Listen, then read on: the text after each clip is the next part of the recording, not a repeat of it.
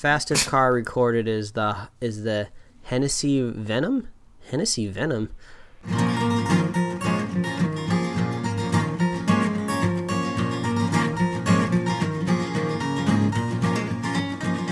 A modern podcast where Chris and Mike talk about TV, movies, superheroes, and everything in between. It's time for Superhero Slate. Hello and welcome to Superhero Slate, the show where we run down the latest superhero entertainment news. We love TV, movies, and superheroes, so let's talk it all out. My name is Chris Dillard. And my name is Mike Royer.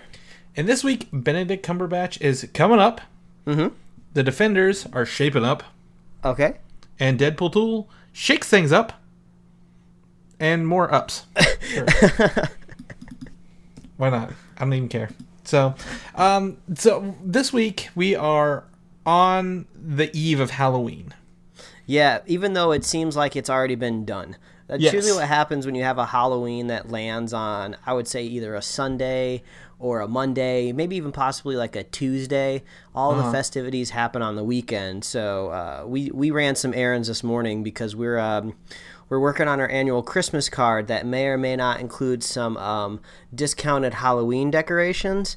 So They were already discounted, and technically it's not even Halloween yet. So all the craft stores out there are like, nope, Halloween's officially done in our book. So I don't know if the Halloween candy is on sale yet. I think that's probably the official. That's probably the official moment when Halloween's over is when the candy goes on sale. Because you don't need the candy anymore, it's done. That's true. What is your favorite Halloween candy, Mike? Just so I can get a gauge here. I've always really enjoyed. I mean, it depends. Like, favorite candy is like a totally different question compared to favorite Halloween candy. Mm-hmm. But I mean, I was always a fan of anything that just seemed like you're getting more bang for your buck. So I always kind of liked Milk Duds because like it was like the only candy that came like packaged in like a box and you had to like open it. It was like opening like a little present. So I was a big fan of Milk Duds growing up. Okay. All right. I'd say mine would be the little boxes of Nerds because we're box people. Yeah, because you feel like when you look at those Nerds, like, oh, that's small. There's not a lot, but by the time you start eating it, you're like, damn, there's a lot of Nerds in here. Yeah, you're just basically like eating just straight sugar, and you're just like, oh god, it's so good. And then you get that cramping in your jaw when there's like too much sugar in there. Oh yeah. Like I get that with Skittles. So I totally feel you. I hate chocolate, but I like Heath, like the little mini Heath bites occasionally. Oh wow, okay. I don't know why. I guess it's the old man in me coming out. So well, that's good. That. You're prepared for your old age.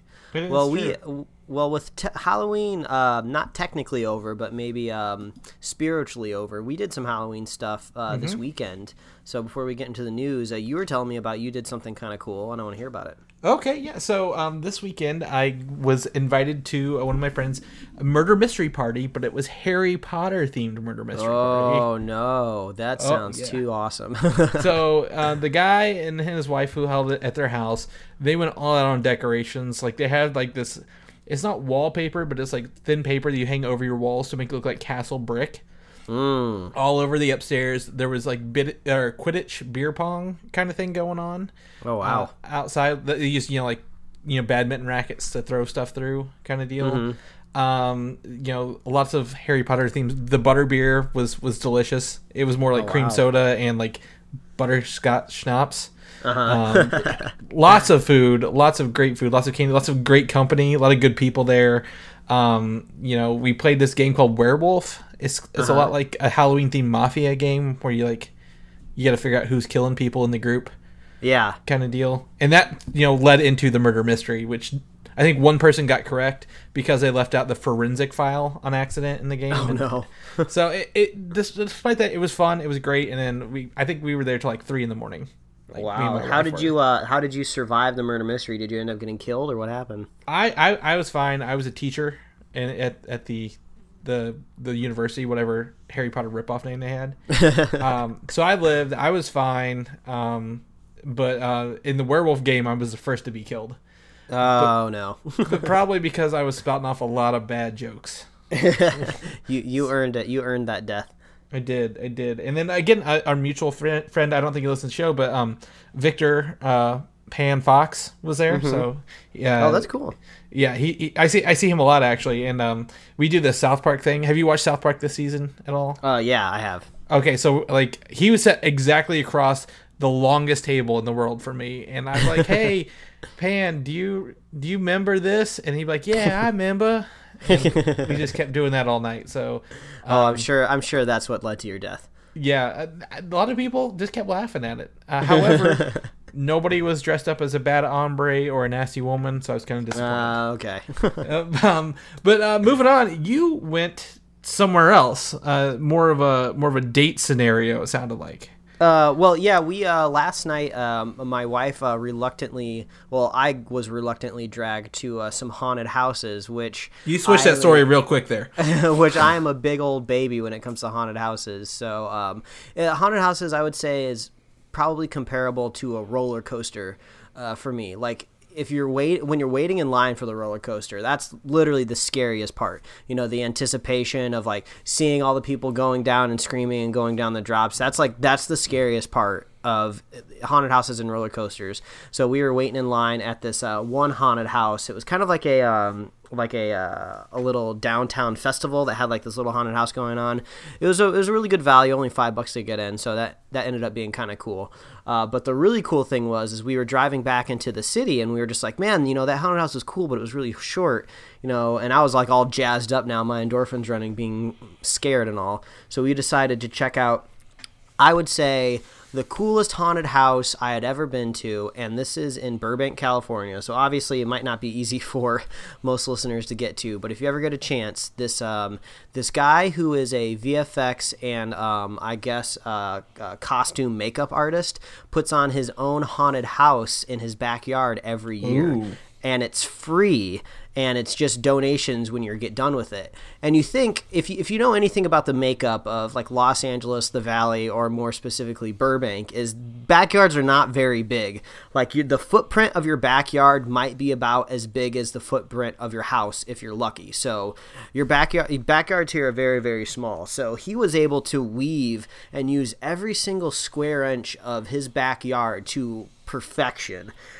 So he had this winding path that went through his backyard. I think part of it came up through his porch, but it's really hard to tell because he had everything decorated. Like, this guy has to have some sort of like storage facility where he puts all this stuff every year, because he had a life-size Violator from Spawn out in his front yard that looked so cool. And you could see it like driving down this little neighborhood street, because that's the coolest part. Like, you're just driving down this very unassuming neighborhood street, and all of a sudden you see these people lined up, and you see this giant Violator and this dude's like one story like house. It's so cool. So we got in line, and like we walked through, and it was just really, really well crafted. He had like the highest quality decorations I've ever seen in a haunted house. And on top of that, it was like a science fiction themed haunted house. I'd never really seen that before.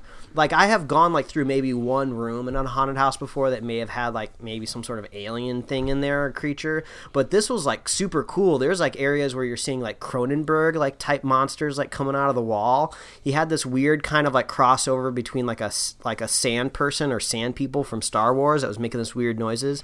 And he had like these really lifelike masks of like rhinos and rats that he put on people. So the actors in his maze that are basically in his backyard were like supreme.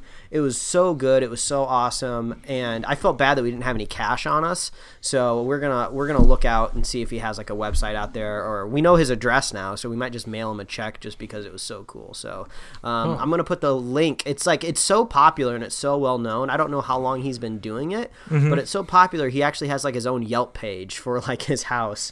So I'm gonna put that up in the show notes, so I recommend you guys go check it out. It's so cool. Like, I just it's just the quality, and it's donation based, and you can just tell like the guy's just doing it because he loves it. He loves doing it, and it doesn't feel like, you know, some sort of like corporate, you know, event that's being thrown. So go check out, it's called the Backwoods Maze. We're gonna be going every year for sure. It's so awesome.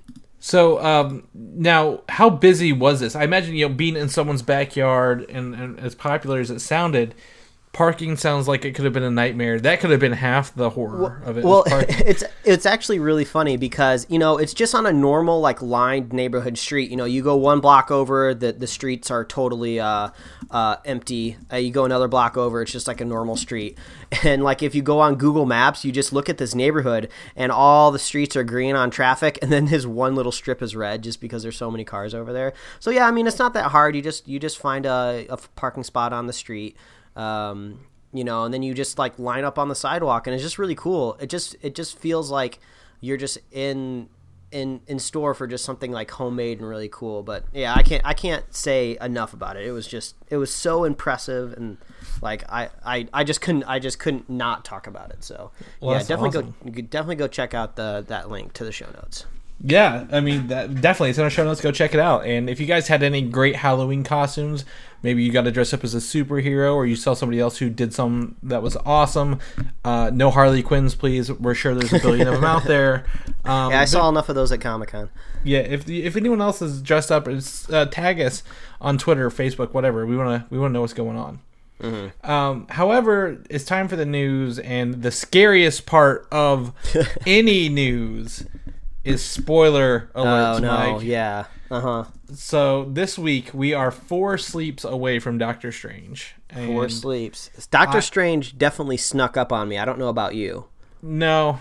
It's my phone lock screen. I've been looking at him every day for a couple months now. Oh, okay. I'm definitely excited. It's now out in international markets. Mm-hmm. You know, the end credit scenes are leaking on Reddit and everywhere. People are putting the mid credit scenes online. They're talking about it. They're discussing it. People don't know what they saw. They want to know more. You know, the common moviegoer doesn't know things that we might know. But don't click the links if you don't want to know anything. Yeah, just you only got a couple more days. You guys can manage it. Yes, that's right. Go read a book, a comic book even. I don't care. But Doctor Strange is coming. I've got tickets for Thursday at 7. Mike, when is your showing? Thursday at 7 as well, but West Coast time. So you'll be out of yours by the time I'm stepping into mine. But that's great that you don't. I mean, you don't normally go at 7 on Thursdays, do you? It usually depends. We usually try to go on Thursdays for big Marvel releases. We're usually there on Thursdays. If it's a DC release that I'm looking forward to, I'll definitely go on Thursdays. So yeah, I'm looking forward to it. I'm all ready. It's been kind of nice because, you know, the Halloween, the seasons, all the other stuff I got going on right now kind of distracted me. So I realized maybe at some point last week I was like, oh man, Doctor Strange is next week. So I'm really looking forward to talking about it next week, which is our spoiler cast, which is our next point on this. Mm-hmm. We'll have our spoiler cast next week. I'm really excited to talk about it. Doctor Strange is one of the few books I pick up monthly right now. It's got a monthly series. Mm-hmm. So on and so forth. So if you guys have any questions on Doctor Strange, feel free to reach out to us, you know, next week after you watch it, or maybe me more so than Mike. Mm-hmm. I don't know how much Doctor Strange Mike knows offhand. So, but he does know. I got Google.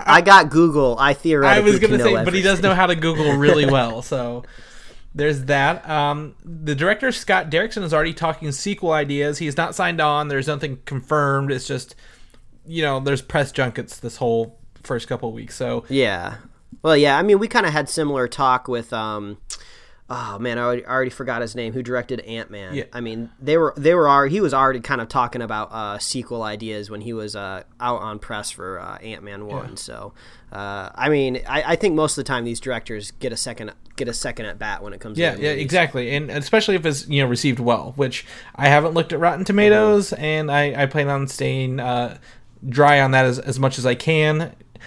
Yeah. Another thing you guys need to be careful of is, even if you want to avoid reviews but still want to buy your tickets, sometimes it can even be hard to do that because Fandango like thinks it's being nice and it tries to put reviews next to the movie before you buy the tickets and stuff like that, and that really bugs me.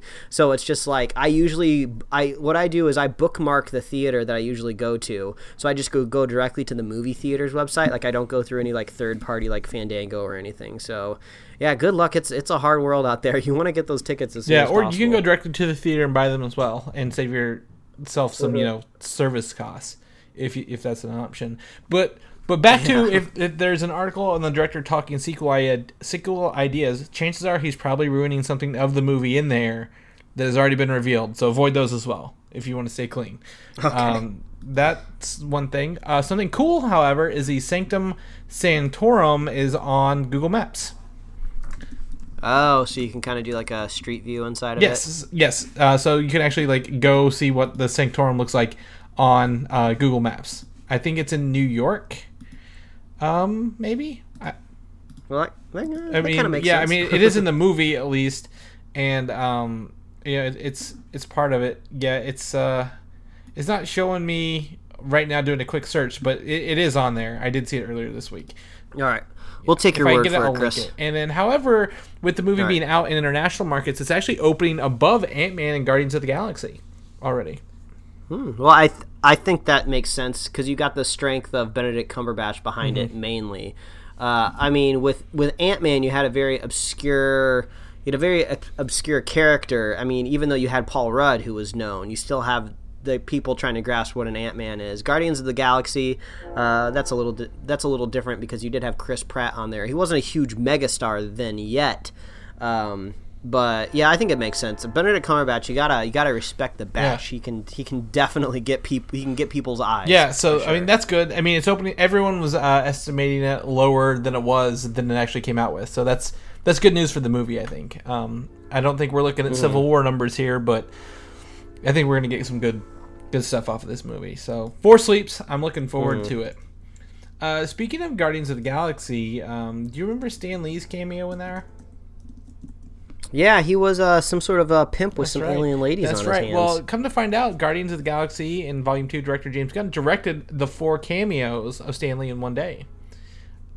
And he fed him a lot of lines, and he did direct the one that's included in Doctor Strange.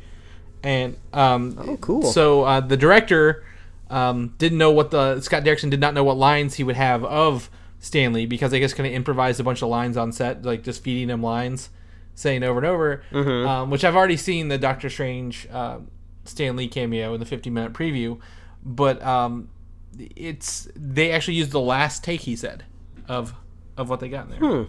Well, if it makes me wonder if it was 4 different cameos, that means it's for 4 different movies. Yes. They're getting 4 out of the way, right?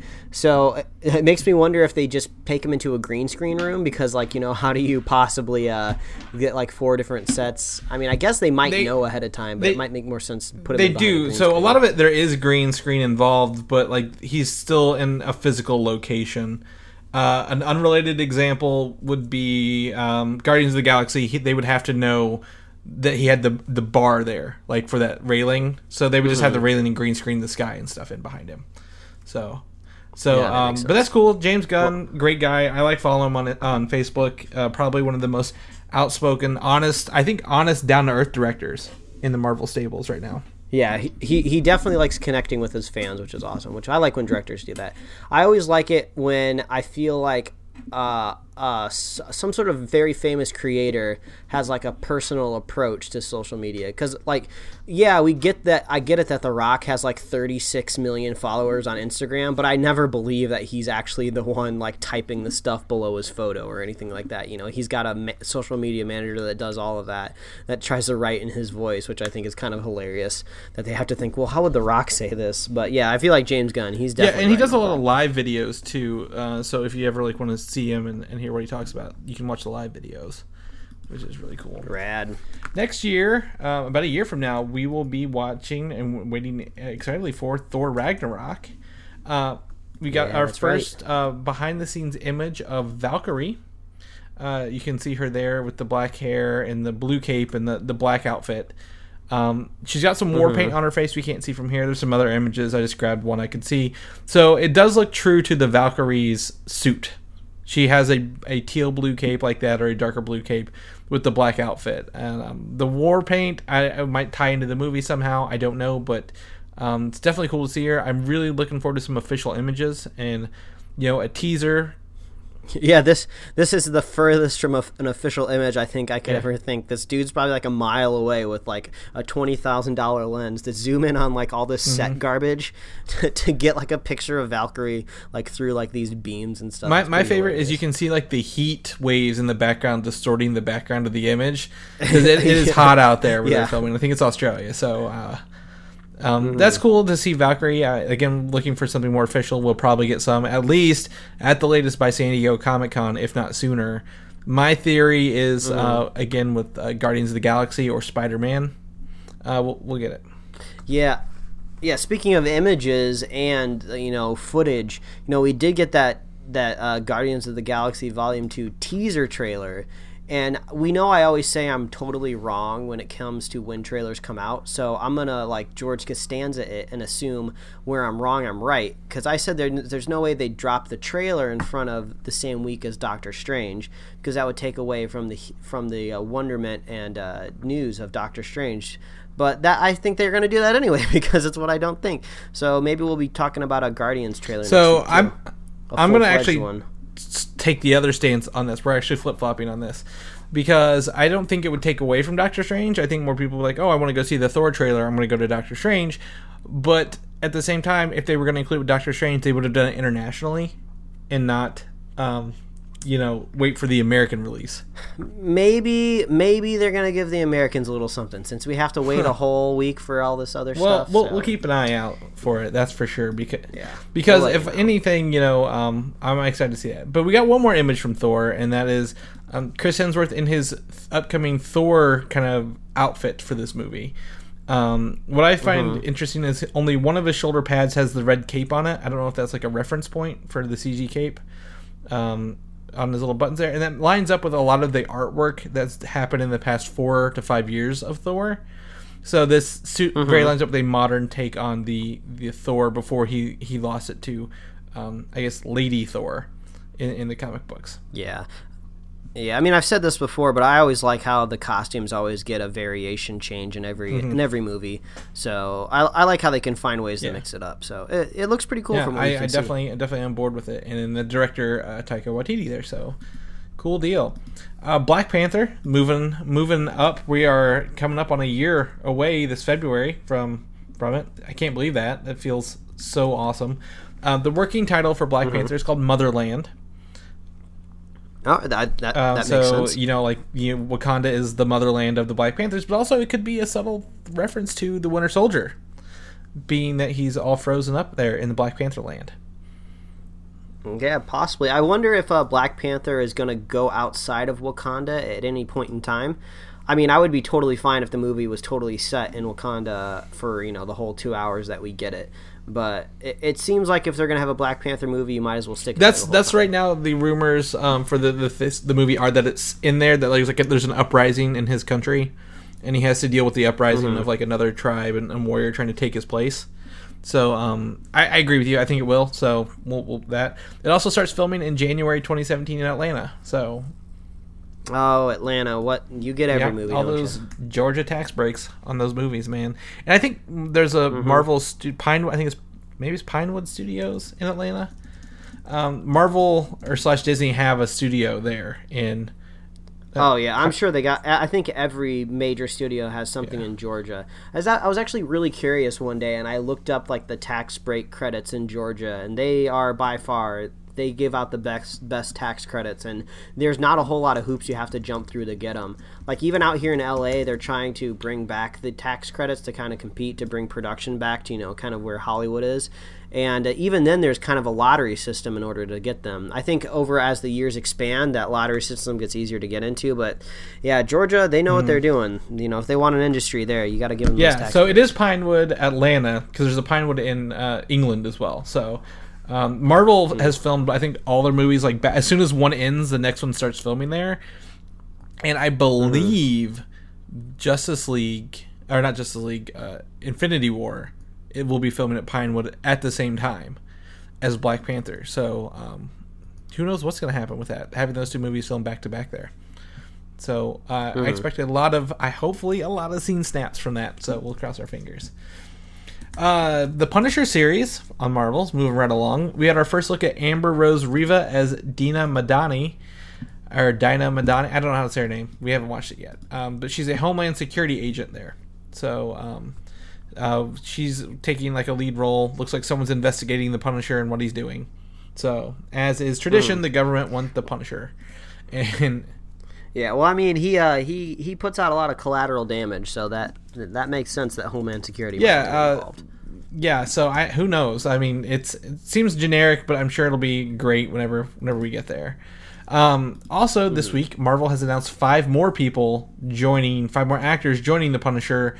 I've linked it in the notes. None of the names really stick out to me, to be honest with you. Well, he's probably going to be killing a lot of people, so they got to add a lot of people. So, yeah, there's a young veteran, a friend of Frank Castle's, who only Frank knows he's alive, a CIA operative, the wife of the actor Mike Royer, and another Homeland agent. So, who knows? Like, none of these names or actors stood out to me, so I was like, I'll include it, but is it going to change my life? No. No, it's not. I don't know. Bring it on. That's Netflix, right. We're ready. However, Netflix has got a big piece of news for Mike this week. And I think whenever I read this, I shared it with Mike first thing. And I'm like, Mike, what do you feel? And I think you're probably the most excited. With The Defenders, they have confirmed it for 8 episodes for the series. Yes. And this is awesome for two reasons. First of all, we get an answer that this isn't just going to be some sort of quick, Netflix movie type deal. We kind of theorize, it could either be like a legit like movie runtime, or maybe it could be like a 4-part miniseries. Because I would say that's kind of typical in the television land for, if you say the word miniseries, you're looking at maybe around 4 episodes. But, I was saying, hey, Stranger Things killed it with the 8 episode number. That was like the perfect amount of time to tell a story with no downtime, no filler episodes. So I was like, man, I hope The Defenders gets 8 episodes. And then you tell me 8, and I couldn't be happier. I think that's the perfect thing they can do. And if we're lucky enough that The Defenders gets kind of the same budget along the lines, or even more for The Defenders than all the other shows did, that means they get to condense a lot more to action pieces that they don't have to spread out too much. So yeah, this is awesome news. This is so great. I think 8's perfect. I think 13 is too long still. 10 is my ideal for a regular series. 8 for The Defenders, perfect. Like, voila. Yeah, and I mean, with the Defenders series, we're not really going to have to chew on any of the actors' backstories or scenes. There will be character development, just because every story has character development, but we're not going to have to go through any crazy emotional arcs. This is just going to be awesome, fun action trying to save New York City and save the world. So we don't need all that time to get like really intimate. We're just going to see some awesome. Yeah, hopefully no flashback episodes. Like, those really, really stall you quite a bit in the run. We also have news that S.J. Clarkson, who has previously directed episodes of Jessica Jones, the show Vinyl, Orange is the New Black, will helm the first 2 episodes. That's awesome. Yes, so she... That's a good pedigree. Is taking the first 2, so that's a quarter of the episodes already ready to roll with directors. I don't know. Again, I forget who the showrunner is on The Defenders. I believe it's the people from Daredevil season 2. I think so. And Sigourney Weaver is the supposed villain, but I mean, this is cool. I'm glad they're ready. They're ready to work on it. It sounds like they could start filming within, by next year, early next year. Yeah, this is shaping up to be awesome. So, so Defenders, maybe. I'm curious if it's either going to be summer or fall. Yeah, we'll see. Yeah, next year. We're ready for it. The synopsis was also updated with all this announcement, saying it's now the story of 4 solitary figures burdened with their own personal challenges who realize they might just be stronger when teamed together. Yeah. So awesome. It sounds like my guess is maybe the first 2 episodes is going to be everybody finding each other and not getting along right away. So, but who knows? I don't know. We still have to go through a whole series with Iron Fist. And then who knows when the Punisher will arrive on top of that. So we have so much unknown, but it's so good. Like, this is such good things to look forward to, I feel. Yeah, I'm sure we'll have a stick, and he'll be able to knock some sense into these guys. Like, maybe the stick, maybe the other people. I think it was the Shafe or Smoke something. I don't know. Yeah, we'll see. Stone, something. It was whatever. One of those names. They all use them, whatever. But now I've got some more good news for you, Mike, at the expense of some bad news, whichever way you want to take this. The Incredibles 2 has moved up a year. We are now getting it sooner than later. All right. That makes good. That, makes that me we happy. Need a good Fantastic Four movie, and The Incredibles 2 is just what we need. So that will be June 15th, 2018. 2018 is shaped up to be a big year. Big year for everybody. Oh, yeah. However, it will be swapped with another movie that's on that date. This may sound familiar. Toy Story 2 is... Or 4. Toy Story 4 is going back a year to June 2019. Yeah, I'm okay with that. I mean, I'm not saying that there's not a good Toy Story 4 movie that could be made. Just we have such a perfect trilogy already. Why can't we just let Toy Story lie and just rest in peace? But, I mean, if it gets delayed a year... Maybe there's a chance that it'll just be totally taken off the plate for Pixar in general. So yeah, I mean, see. Toy Story 4 to me, I mean, if Pixar wants to continue the Toy Story franchise, I think a reboot would be necessary, or maybe a whole new, like the 4 is all new characters, because the toys kids have today compared to the toys kids had 20 years ago when the first movie came out, two entirely different things. Yeah, it would be kind of weird because I think, Woody and Buzz are, they're really the heart of Toy Story. So if you make a new Toy Story movie and you put brand new toys in it, I think they have to be in the movie somehow, but maybe they're just kind of like cameo appearances that like pop up later in like the third act or something. I don't know. We just it's a movie we just don't need. Like Pixar has so much talent over there, I guess, maybe except for The Good Dinosaur and the Cars franchise. But I like it when they do new originals. Yeah, and actually have a point on what they want to say with the films as well, like being kind of relevant and timely. And I feel pushing back Toy Story 4 to 2019, I can't imagine what kind of cool things we're gonna have in 2019 to do. I mean, we can't even predict the next iPhone, let alone toys. VR Toy Story. Make me Toy Story in VR. Yeah, maybe enjoy it. Could be. Well, we'll keep you posted. By that time, we will have actually witnessed and watched Star Wars Episode 8. Mike, can you believe that? Oh, yes. That's hard to believe. We're actually coming up on a month away from Rogue One, so Episode 8's a year away, and that's even more crazy. But Daisy Ridley went on to talk some this week that says Jyn Erso is not her character's relative. Yeah, I think I'm okay with that. It might have been a little bit too easy, because like I've said before, I just want her parents just to be some randos. I mean, yeah, I guess they could be maybe paired into the Empire or maybe the Rebels somehow, but like just make her just a girl that just happens to find her destiny. So I'm okay with her not being. Yeah, and this came up because a lot of people were like, "Oh, they're doing Rogue One because it has to tie into the other Star Wars movies, the current releases somehow." And to me, that seems a little silly, because how is the Han Solo movie going to tie into this later? Yeah, I just want these Star Wars story movies just to be a fun time.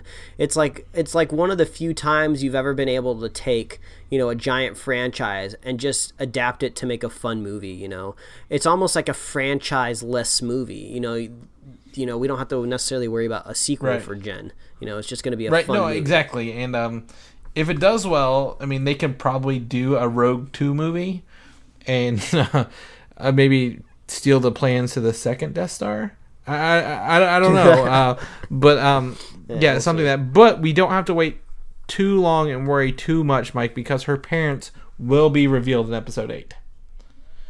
Good. Reveal the parents and make sure they're not fucking Luke and I'll be just. I don't think it is. I'm leaning more towards an Obi-Wan parentage. Like, I think that would be interesting. Yeah, that's like I've stated before, I think that's going to be the only lineage that's related to the original trilogy that I'll be okay with. I'll be okay if it's Obi-Wan, because he's dead and gone, so we don't really have to worry about some sort of weird like reunion or something like that. So if it has to be, I'd rather it not, but if it has to be. And it also makes sense thematically, as Obi-Wan like trained Anakin and Luke, and then Luke has to come back and train his air kind of thing. It makes sense in terms of how Star Wars likes to be epic and have points to other things, so parallels. Oh well, we're excited for Star Wars Episode 8, don't get us wrong. Another movie I'm still excited for, despite what other people may say, is Deadpool 2. I don't think losing Tim Miller is going to hurt this movie whatsoever. However, some news has come out this week that Tim Miller wanted to spend 3 times the budget of the first one on the sequel. Ooh, so I wonder if that was the discrepancy that Ryan Reynolds had with Tim Miller. You know, they were kind of there was rumors what it could possibly be. Maybe the casting a cable, maybe something else, but I don't know. This is actually something I heard a lot where people were saying Deadpool did great because they had to get creative and outside of the box with their smaller budget. You know, that was the whole reason why he left his bag of guns in that taxi, I believe, is because they didn't have the budget to do the giant action scene with all those guns and rockets and that stuff. And that ended up just being a hilarious moment in the movie, so I want more stuff like that. So maybe Ryan Reynolds was just like, no, we're not going to bloat this movie with all this money and all just CG. We're going to make a sequel. We're going to make a successor that we deserve.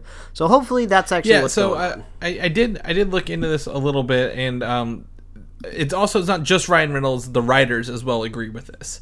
The writers, I think it's Rhett Reese and Paul Wernick, I think, are the writers, and Ryan Reynolds. You know, they want to keep that low budget, creative, grungy, not like stylized feel. Like, this is true to Deadpool. We need to keep this Deadpool. And Tim Miller wanted to do a typical run of the mill superhero film like we see all the time. Yeah. Tim, it's great if you want to take on the challenge of a larger budget, because that's definitely something a director needs to be good at. So yeah, I think just hire him for a bigger movie. Yeah. If he's over at Fox, Fox has big, giant blockbuster movies all the time. Just put Tim on something else. He did a great job with Deadpool 1. If he wants a bigger budget, just try out. Put on a video game adaptation. That'll work. Yeah, because it's one of those things where I'm sure they're not worried about the budget, because I'm sure Ryan is sharing. Is doing a profit sharing with the box office of the movie. So he's just let's just do this thing cheap and it'll be just as good and we'll make more money. So I hope that's what's going on. I'm not trying to put words in anybody's mouth, but I'm putting my faith in Ryan Reynolds. Yeah, me too. However, a new director has already been rumored / reported. I don't know how to do it. Semi-confirmed is David Leitch. I don't know. David L. He is known for his work on a lot of movies. He was a co-director of John Wick.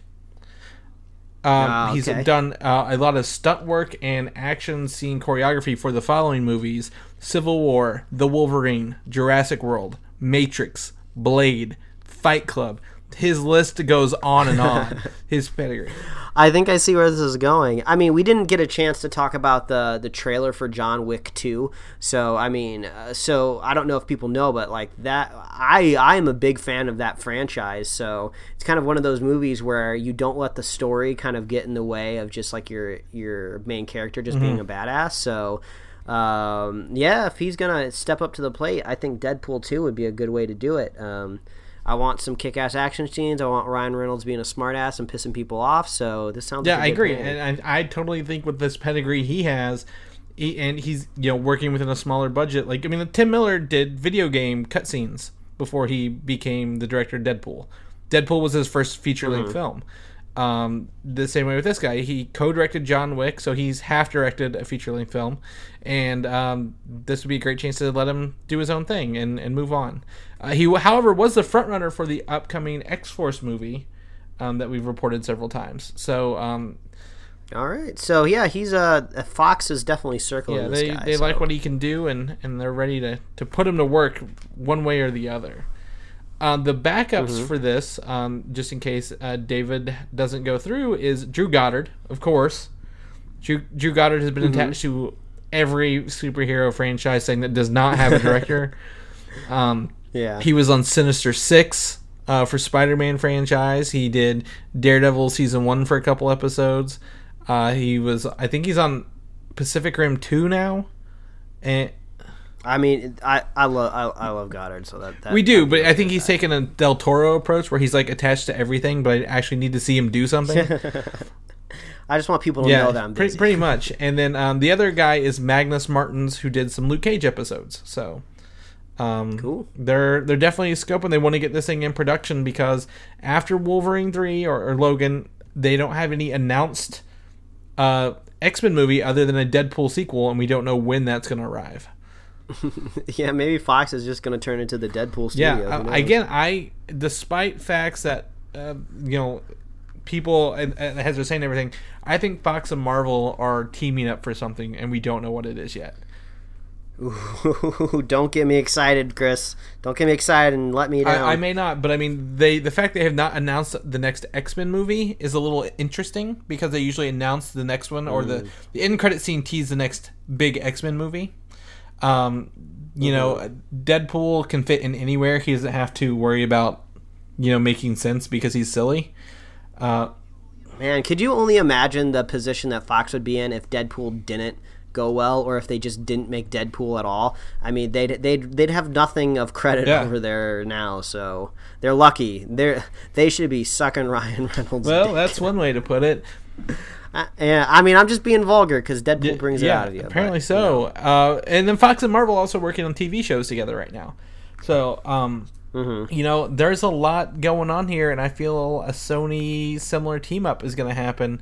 And with Inhumans off the table, despite as frustrating as that makes me, that leaves room for mutants to pop up in Phase 4. Ooh, that would be the best way to do it. I'm going to remain hopeful. People can tell me otherwise, but a lot of signs are pointing towards the X-Men and Marvel coming together. So we'll cross our fingers. Supergirl, have you watched it yet, Mike? This season, I have not watched it yet. I'm just gonna wait for that crossover. Yeah, that's. I was talking about that last night, and that's the same with me. Like, we need the 4-episode crossover, and then we'll be good to go. But Miss Martian is making her appearance finally in Supergirl. Did you watch Teen Titans? I have. I've seen the Teen Titans, and Young Justice is the one I was thinking of. Yeah, there we go. So she's in Young Justice. There she is. Looks really kind of weird because she doesn't have her red hair like she does in the books or the show. But, I mean, CW effects, sure, why not, I guess. Yeah. Hey, you got to show off that brain, man. Yeah, that's cool. She's now beating the CW show, so at least, CW is trying to keep things going and keep things interesting. Like I said, if I was ever to watch Supergirl, it would be because of Martian Manhunter and that kind of aspect of it, at least. Mm-hmm. Suicide Squad. Are you ready for that, Mike? You ready for get some more Suicide Squad on? Man, we have Suicide Squad. All right. Moves. Well, okay. The extended cut, we know how long it's going to be. It adds 11 minutes to the movie instead of...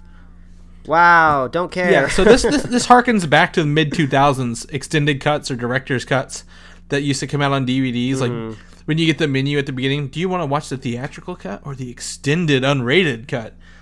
And I'm like, 11 minutes, like, I don't know. Like, that's weird. But both versions will be included on the 4K release, I saw. So, yeah, well, I mean, like, these 11 minutes or these added scenes, they're never, like, action scenes or fight scenes or anything cool. It's always just some sort of stuff that, like, oh, it makes sense that didn't make it into the movie, so...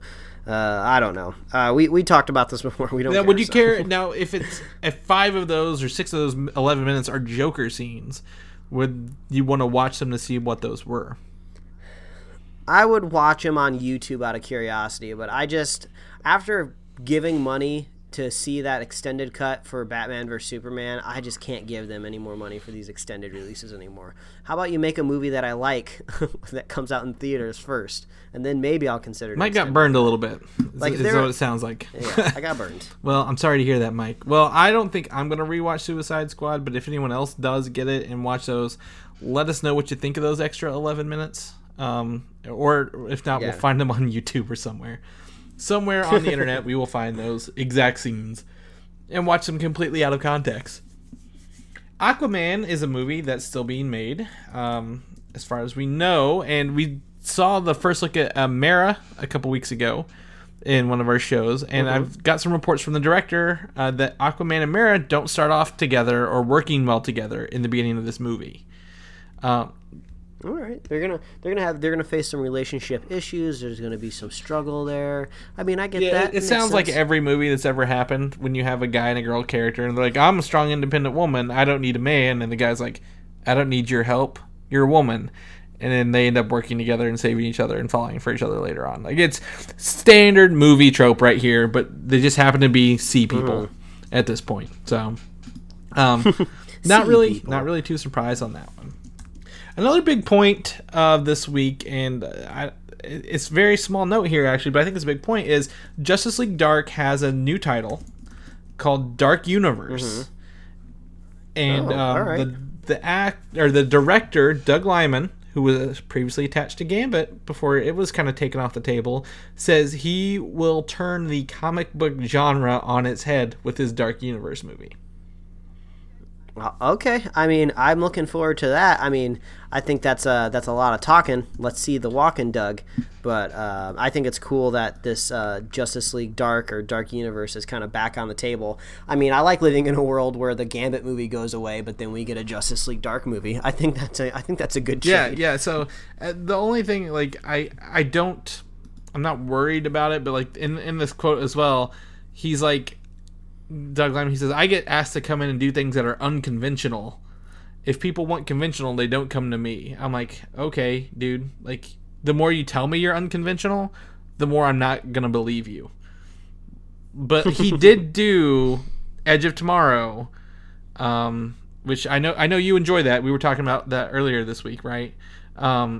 And that's actually a comic book movie, or it's based on the graphic novel called All You Need Is Kill. So, yeah, I don't know what's going to happen, but the Dark Universe is moving up or moving down the pipeline, I guess. So we'll keep an eye out for that. Characters we can look forward to are, Swamp Thing, John Constantine, and I believe, what was the other one there? Zatanna and stuff like that. So we'll keep you posted as more Dark Universe news pops up along the way. Yeah. The Walking Dead season 6 premiere. Oh man. Yeah. I'm just laughing already just because there's so many people that have opinions on Walking Dead. Yes, I don't care about The Walking Dead. I haven't watched it, and since the middle of season 3 I stopped and have not gone back. At least you're consistent. So I've not picked it back up. I see stuff online. I read some of like the reviews occasionally, just so in case someone asks me like, why don't you watch it? I'm like, this is why I don't watch it. Did you catch up on the season 6 premiere?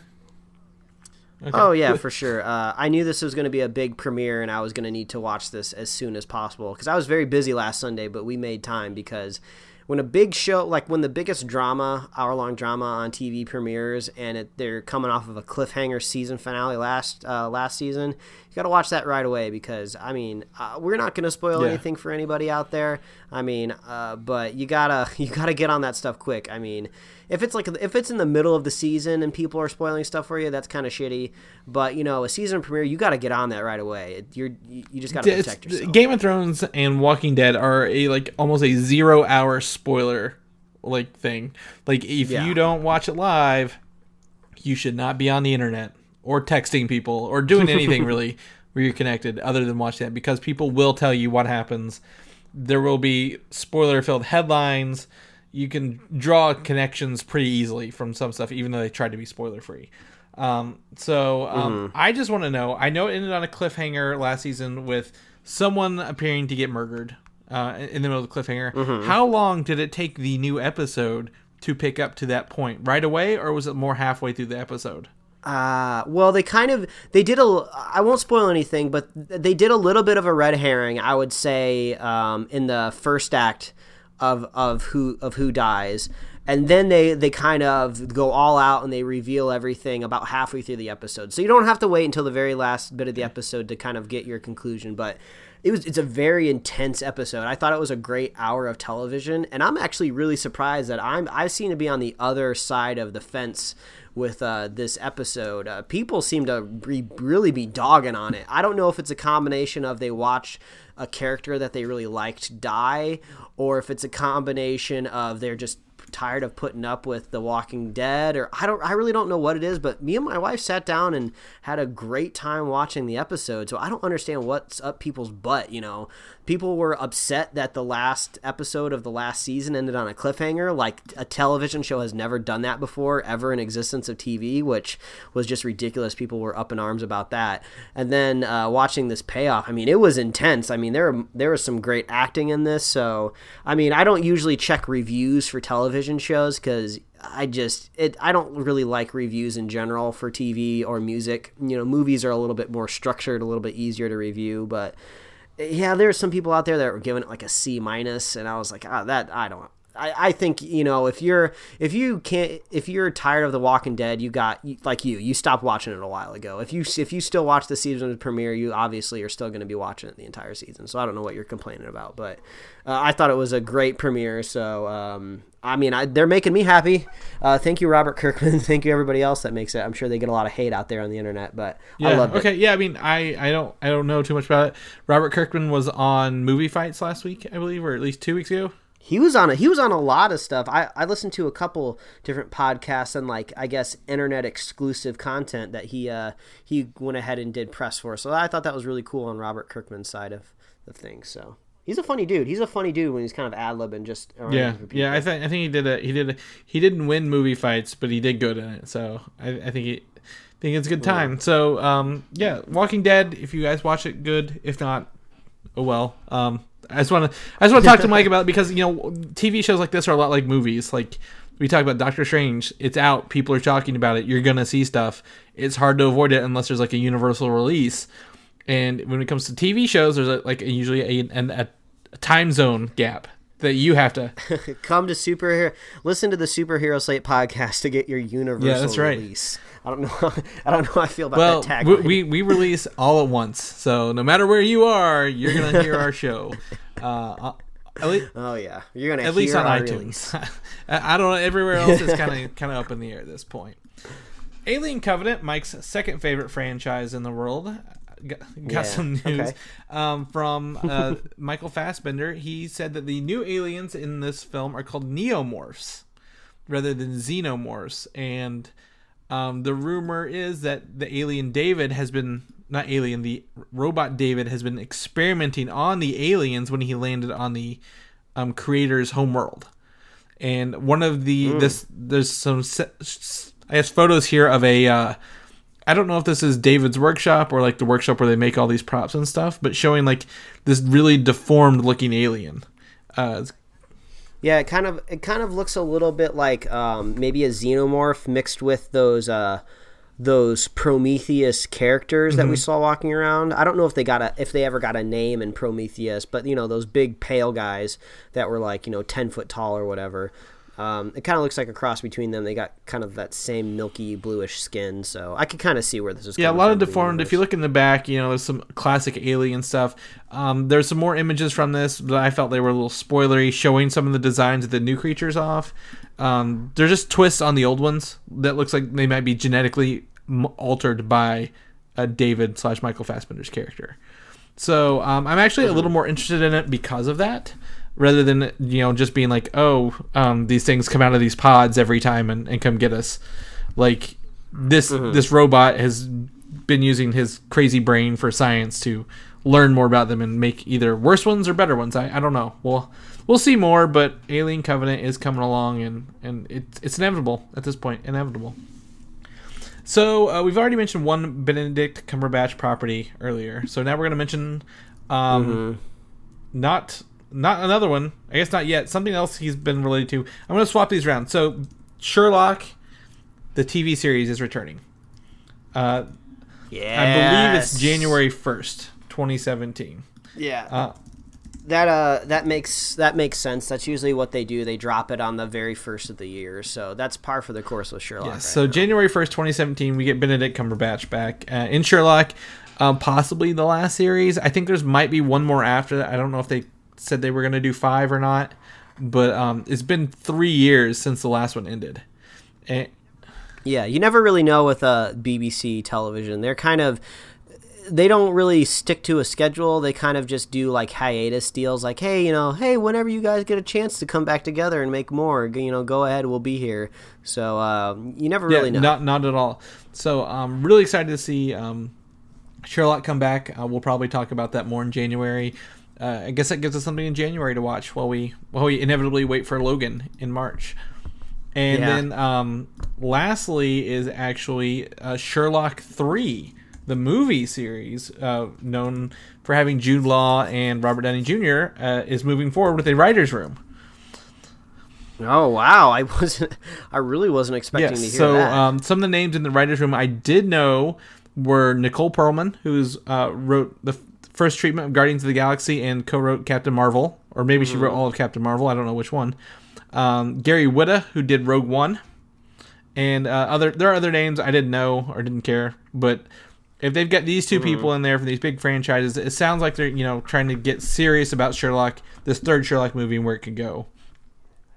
Yeah, I have a really weird, weird experience, I guess, with Sherlock in general, because I don't really know the timelines exactly, but I know for sure I watched that first Robert Downey Jr. Sherlock movie, you know, back in the day when it came out, and I was pleasantly surprised. It was pretty fun. Robert Downey Jr. played a pretty good Sherlock.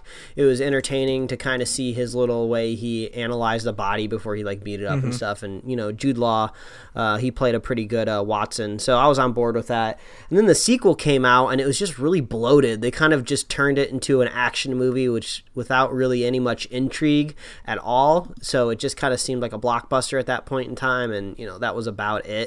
So I'm hoping the third one they come back around and try to make something intriguing, because they're competing with some of the best Sherlock material ever made, which is, you know, the Sherlock series with Cumberbatch. Right. You know, after I watched that, it's really hard to kind of look at this action movie that's being made with Sherlock and give it like any sort of respect for the character, just because even though the Sherlock series on BBC is in present day, they're doing just such a better job, and you know, they're making 3 movies a season basically, so there's more intrigue, there's just more to get sucked into your seat watching. So yeah, they really gotta step up to the plate and knock Sherlock 3 out of the park for me to really get excited. Yeah, and they're also competing with the TV show on CBS called Elementary, which actually is, you know, gets on Rotten Tomatoes score 96%, 8 on IMDb. You know, so it's up there in terms of quality. That's pretty impressive. Yeah, so it's definitely you know, we have the American Elementary, we have the British Sherlock, and then we have this movie series, which you're right, the second one, the first one was great, the second one, not so well. But again, I think, you know, there's only so much Sherlock you can have, so I don't know if we'll see this one in the next year, probably 2 years. And will there be room for this movie 5 years after the sequel? So yeah, respect the batch. Yes, or something like that, why not? So that is the last bit of news. I wanted to start with Benedict and end with Benedict, but I got those out of order. But it doesn't matter, because we had a great show this week, and next week we're going to have 2 shows where we actually get to talk about Doctor Strange. I'm so excited. If people want to see your Benedict Cumberbatch comic you made a long time ago, where can they do that at? Man, we're always struggling to find a way to plug these Twitter handles for each other, but you can follow me at Mike Royer Design on Twitter and Instagram, and you can read my webcomics at pickledcomics.com. Chris, if people want to go check out your Twitter handle to see maybe the other podcasts that you record, or maybe they want to know if you're doing other interesting things like going to murder mystery, Harry Potter, Wolverine, werewolf stuff. I don't know why I threw Wolverine in there. I think I was thinking werewolf. Wolverine. That. You can do it on Twitter at Valdan, V-A-L-D-A-N.